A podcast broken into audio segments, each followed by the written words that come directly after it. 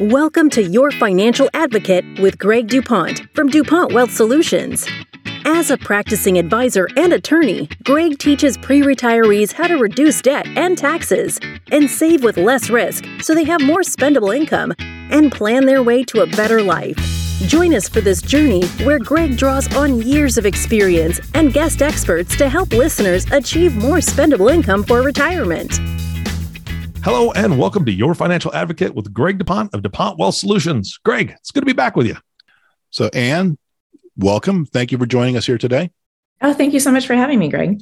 I'm looking forward to our conversation. You know, we we talked a little bit before we got on on live here, and you mentioned that this book was kind of your your COVID labor of love. Tell me a little bit about your incentive and why why you made this book, because it looks like you put a heck of a lot of effort, energy into it. Yeah. Well, um, I had been writing a blog about paying for college for what felt like a million years. Um, you know, kind of started it just based on getting the same questions again and again and again from clients about college planning and thought it would be helpful to just write them all down and um, and share them with a broader audience. And then I realized as we came into the spring of 2021 and most of my spare time activities had disappeared, or spring of 2020, um, in this weird compressed time space environment that we're in, um, you know, I realized writing a book was something I'd always kind of been interested in doing as a as a bucket list thing, and it felt like the time was right to do it. And so I collected a lot of a lot of the information that I had um, put out in my blog and uh, stitched it together into into a book and how to pay for college was born. Well i i, would say you're being humble by saying you stitched it together because you know when i read through the book it was a great primer from beginning to end of the things that families need to know uh, in their college savings and application journey that whole thing. Um, and you know as we are recording this we're right on the verge of FAFSA season right Absolutely. Uh, and those those letters tend to cause parents' hearts to stop beating for a while. That is 100% correct. so um if you could um sum up uh, for for a family that is the, the family that their kid's 16 they haven't done anything. They're they're feeling like oh my gosh we may not be able to pull this off. All these things are on the horizon. Um how, where the heck do we get started? Do you have any any good place for us to start that conversation for them? Yeah. I mean, I think the really important thing for families to know is it's never too late to get started planning for college but the earlier you start, the more choices your child is going to have when it comes to college. Um, the good news for families is there are a lot of good pathways through college. And I'm not saying, you know, plumbing school or whatever instead of college, which is also a great pathway. Um, but I'm saying if your family is committed to college, there are good options for how you're going to get through there. You just need to be realistic about what's affordable for you and what you can do in the time that you have available from you know starting to plan today and and your child going to college when they're um, when they're 18 and so if you are the f- parents of a 16 year old say and you're looking at college for the first time you know maybe your your kids maybe a sophomore or junior in high school a great starting point is to go to the Department of Education website, which is studentaid.gov. And there's a tool there called the Student Aid Estimator. And you can punch your financial data into that and get an estimate of what the federal methodology says that the FAFSA is going to tell you you are able to pay for college each year. And if that's a horrifying number for you, then you should start looking around and seeing, you know, what sorts of merit scholarships is my student going to be eligible for? What are the alternatives like accumulating a lot of AP and IB classes in high school so we can graduate in three years, or doing one of those dual enrollment high school community college programs? You know anything you can do to shorten your college time so that you can compress your your college your college budget. I feel like it's also never too late to start saving for college um, especially if you're in one of the many states that offers a tax benefit for 529 contributions because that's some free added dollars that can come into um, that can come into your family's your family's budget. Um, but I, I really think for families that are close to college the starting point is looking at your budget and and figuring out what you can afford and then mapping out some different pathways that are that are available to your student um, you know given that budget. You know do we have a budget for four years of college? If not how do we how do we dial that back whether it's through community college or credits or scholarships or or something else the good news is college only costs $80,000 a year if you choose to pay $80,000 a year for college. If you're like the vast majority of us who thinks that's absurd, you will find you will find plenty of choices at different price points. Well, you know, several years ago, I had an opportunity to have lunch with a fellow that was in the college planning uh, business, and he um, one of the things that he impressed upon me was, you know, just how if you take the time to look at the college decision from an outcome perspective. You know, what is the likely uh, degree? What is the likely work that comes out of there? And then what are the institutions that get you there for the most value? as opposed yeah. to just going to the $80,000 school and coming out with a you know, human ecology degree or what have you. Not to cast aspersions on any, that's just the first one that came to mind for me. so, but, um, um, you know, it's never too early to start. What What do you say to, to clients that are that say my kid is is 2 mm-hmm. and um, well, you know, Biden is forgiving loans right now, and the cost of education is so expensive. I can't I can't conceive of saving that kind of money uh, for that particular purpose. It, uh, you know the way things are inflating, it's going to be a hundred thousand dollars a year when my kid is eighteen. How do you get them to wrap their heads around that something so foreboding uh, mm-hmm. and, and abstract because it's 16 years down the road. How do you how do you help them through that conundrum? Yeah. So I think one of so there's a couple of a couple of really important points um, in in in all of this. One is we see the headline numbers about college tuition inflation, and we see you know things like Stanford's eighty two thousand dollars a year, or um, but in fact, for the last decade, the net price of college has stayed pretty flat. The net price being the actual amount that families that families pay for for college. So so very few families pay the list price of of college. Um, and in fact, last year, the average tuition discount rate, which was the amount of tuition that's not paid or the amount that's just taken off the top in the form of scholarships, was about 54%, meaning mm-hmm that for every $100 of tuition that's charged list rate, only $46 is is being paid.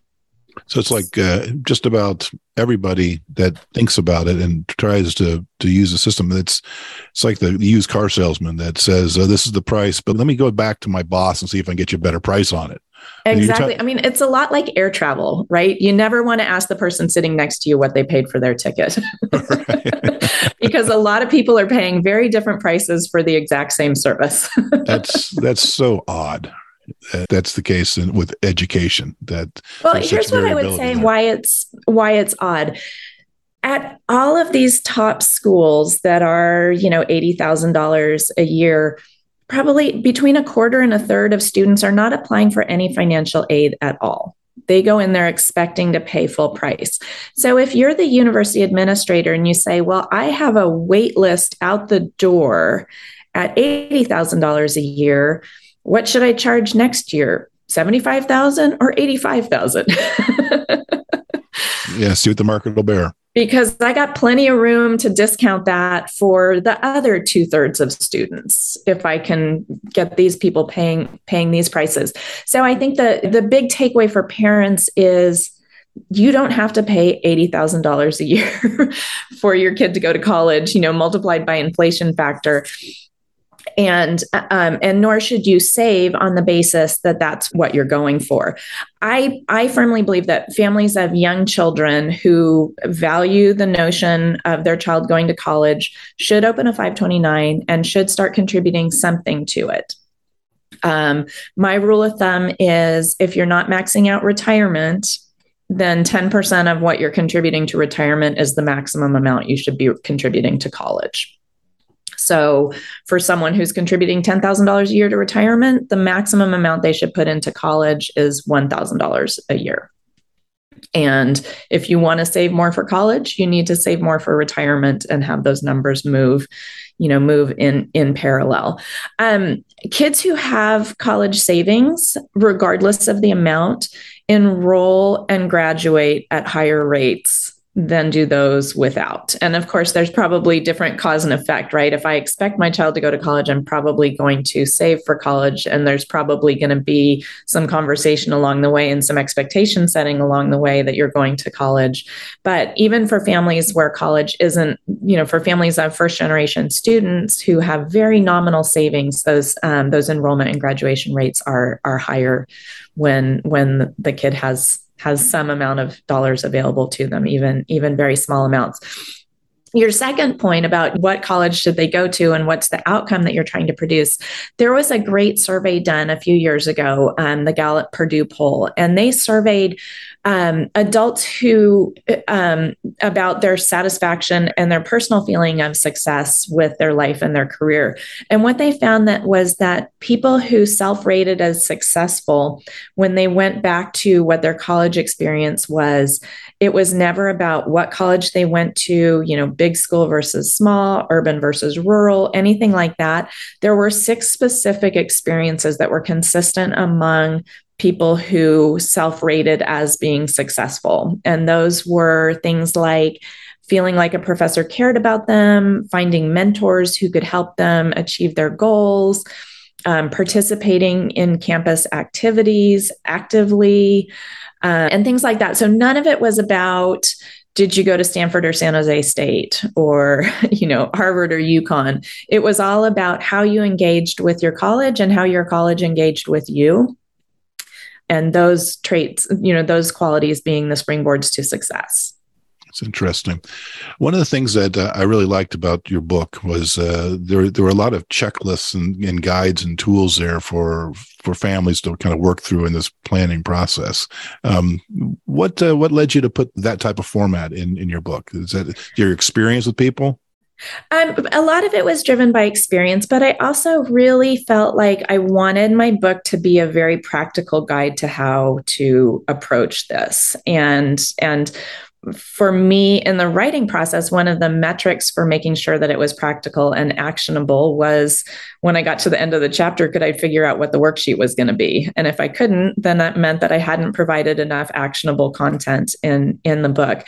Um, you always hear the saying knowledge is power but it's really only as powerful as you make it. And so to get the power out of your knowledge you have to put it into action. Um, and i just feel like as an advisor so often i see people who who come to me very late in the process whether it's college retirement something else. And i'm sure you see this in your pra- in your practice as well where um, you know they've spent so much time like trying to figure out what the perfect way to do something is that they've never actually done it.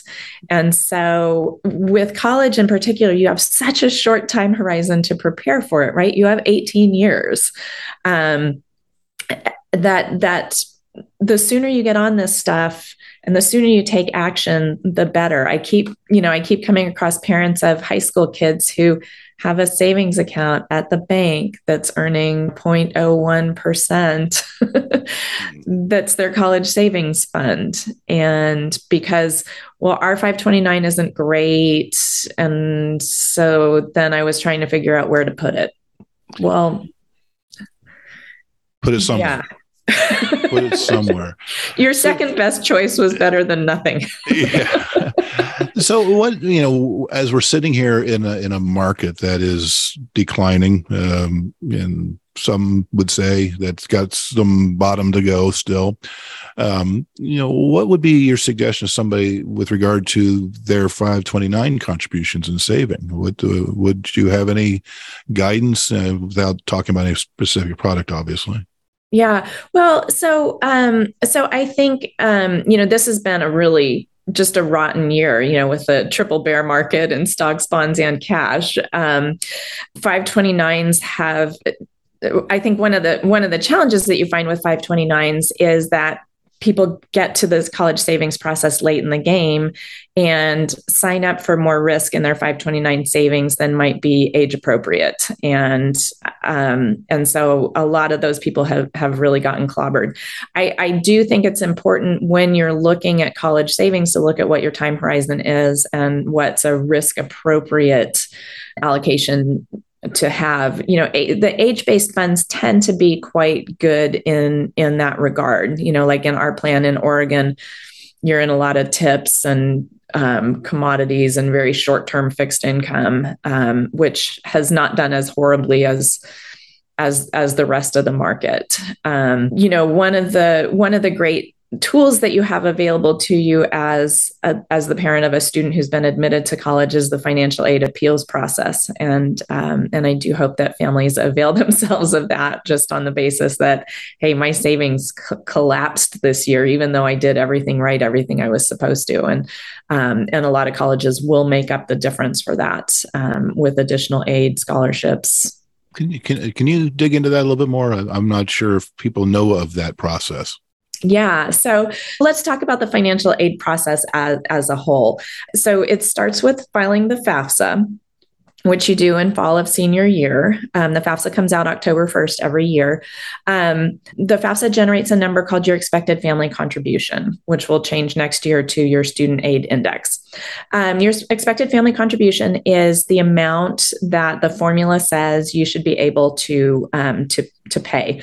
Um, now, the important thing to remember with the FAFSA is the FAFSA only guarantees you access to federal student aid, which is Pell Grants, student loans, and work study. Colleges may or may not choose to meet your financial need. And um, and and that is entirely at their discretion. So if you apply to a college that meets financial need or that offers financial aid on the basis of need. Um, they will get your FAFSA, look at it, and say, okay, this is the amount of scholarship, grant, work study, and loan money that we're going to um, that we're going to offer you. Um, when you've been accepted to a college, you can always go back to them and say, this isn't enough for me to come. So please, please do your best, Oliver. Please, may I have some more? Um, and and and most um, most financial aid officers are not like the orphanage in in Oliver Twist. You know, they will they are contrary to popular narrative that college is very exclusive and expensive, and you should just be grateful for the fact that they accepted you. Most colleges are actively trying to enroll and admit um, and admit students. And if you come back to them and say, "I I need another three thousand dollars to come here because I could go to this other college that cost quite a bit less, a lot of them will offer additional funds. And in fact, my online course, um, the College Financial Plan, which is on my um, which is on my website, has an entire section that's about um, you know analyzing and appealing your your financial aid award. Fantastic.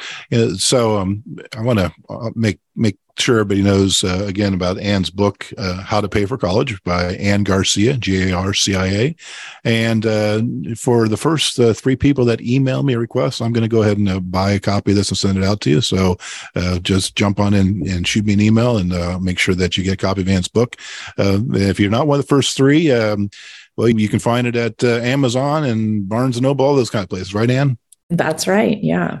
Now, with regard to your your uh, website, just uh, a little bit more about that. Uh, that's it's it's a, a FAFSA training kind kind of uh, website. sounds like.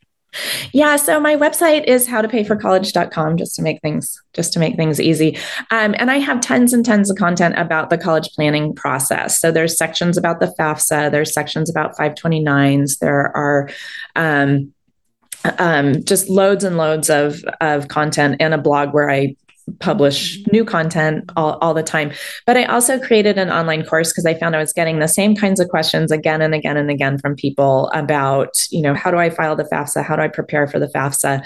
Um, and so there's some really detailed, um, you know, if you're a if you're a family of a high school student and you want a real roadmap for how to get from where you are now to applying to colleges that you can afford. Um, my online course has um, has all of that. It'll walk you through figuring out your budget, talking points for your kid um, in approaching the college process, um, you know, last minute saving strategies, filing the FAFSA, you know, strategies for preparing for the FAFSA to lower your expected family contribution.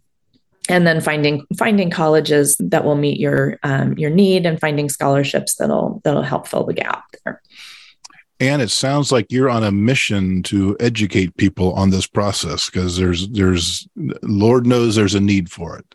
Yeah. So one person that uh, may have gotten some education throughout our conversation here is my proverbial fly on the wall. I always like to bring Eric back in here at the end of our conversation just to see what thoughts are bouncing around his head because uh, he has always got some insightful questions. So every man, Eric, yeah, I have learned a ton, and I'm I'm excited about the book. I'm excited that the audience. I I know I don't count for one of those first three people to email you, Greg, so I won't email in. Um, but and I do have a question for you. Um, in my life and in my travels and in my work and things that I've done, um, I've met a lot of young people that have had to do pretty much everything on their own uh, due to their parents not being involved, or maybe they they're uh, a guardian of the state or they're a guardian of of another relative. Is there stuff in the book for them? Is there can they find some assistance on how to navigate this very very tough subject? Maybe if they don't have a guardian that's helping them with this. Yeah that's a great question. And it is unfortunate that so many parents um, exit themselves from from the process. Mm-hmm. um, and and i would like to say two things to that point. The first is if you're a parent who thinks your kid can do this on their own because you did it on your on your own you're wrong. um, you know, times have changed, and your your child's cost of college is a function of your ability to pay, not your willingness. Um, and and so parents who think their kids can just bootstrap this themselves are um, are are really handicapping their their their children in um, in a really important race. So, so do know as a parent that you have a role to to play here, and it's not just saving and budgeting and paying. It's doing the hard work of parenting, of managing your child's expectations, of um, of guiding them to good choices that are not just academic and social fits, not just where their friends are going, but that are something that won't leave them with a lifetime um, debt burden that's going to constrain their their choices forever and ever. So that's one group of people. Um, plenty of kids just don't have parents in in the picture, or, or, parents who are who are able to help in the picture. And so to them, I would say something. I would say something quite different. Um, I, there are strategies in the book. There's a ton of stuff on my website as well um, that talks about um, filing the FAFSA, the types of scholarships that are available, scholarships that you can get. Um, um, my book has tons of information about different pathways through college, whether it's free community college or dual enrollment, or um, you know, making sure that you're getting college credit for the college credits that you earn in in high school, because that's that's not automatic. Um, and so you know things that you can do to shorten those timelines are, are always helpful. I would also say every state has state-based financial aid in addition to the federal financial aid. So if you are that student make sure that you're leveraging your state's programs. Make sure that you're in your high school's college and career center um, because because there are always people there who are well informed about those programs. They vary tremendously from from state to state. Um, uh, make sure that you know about you know how to sign up for free community college if your state offers it because usually that's something that you have to do while you're while you're still in in high school.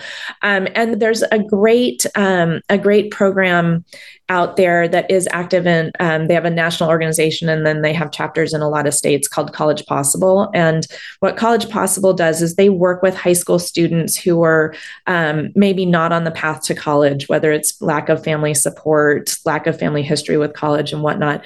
And they have this terrific program that mentors students not just through the high school process to get them to college and the you know the college application process but to make sure that they succeed in college and and graduate and go on to productive careers. So, um, so that's another great organization to um, And, and I also want to ask you for your contact info for anybody that wants to reach out to you for this amazing opportunity. Oh, yeah. And thank you so much for having me on the show. Um, best place to find me is on my website, which is howtopayforcollege.com. It's got my contact links and uh, links to the book and my online course, The College Financial Plan. All right, perfect. Again, both of you, thank you so much for the show today. This has been fantastic. And our last thank you goes to your listening audience. Thank you so much for tuning in and listening to Your Financial Advocate with Greg DuPont. If you have not subscribed to the podcast yet, please click the subscribe now button below. This way, when Greg comes out with a new podcast, it'll show up directly on your listening device. And we humbly ask that you share this podcast, rate it, and leave a review, as this actually does help others find the show. Again, thank you so much for listening today. For everyone at DuPont Wealth Solutions, this is Eric Johnson reminding you to live your best day every day. And we'll see you next time. Thank you for listening to Your Financial Advocate. Click the subscribe button below to be notified when new episodes become available. The information covered and posted represents the views and opinions of the guest and does not necessarily represent the views or opinions of DuPont Wealth Solutions. The content has been made available for informational and educational purposes only. The content is not intended to be a substitute for professional investing advice. Always seek the advice of your financial advisor or other qualified financial service provider with any questions you may have regarding your investment planning.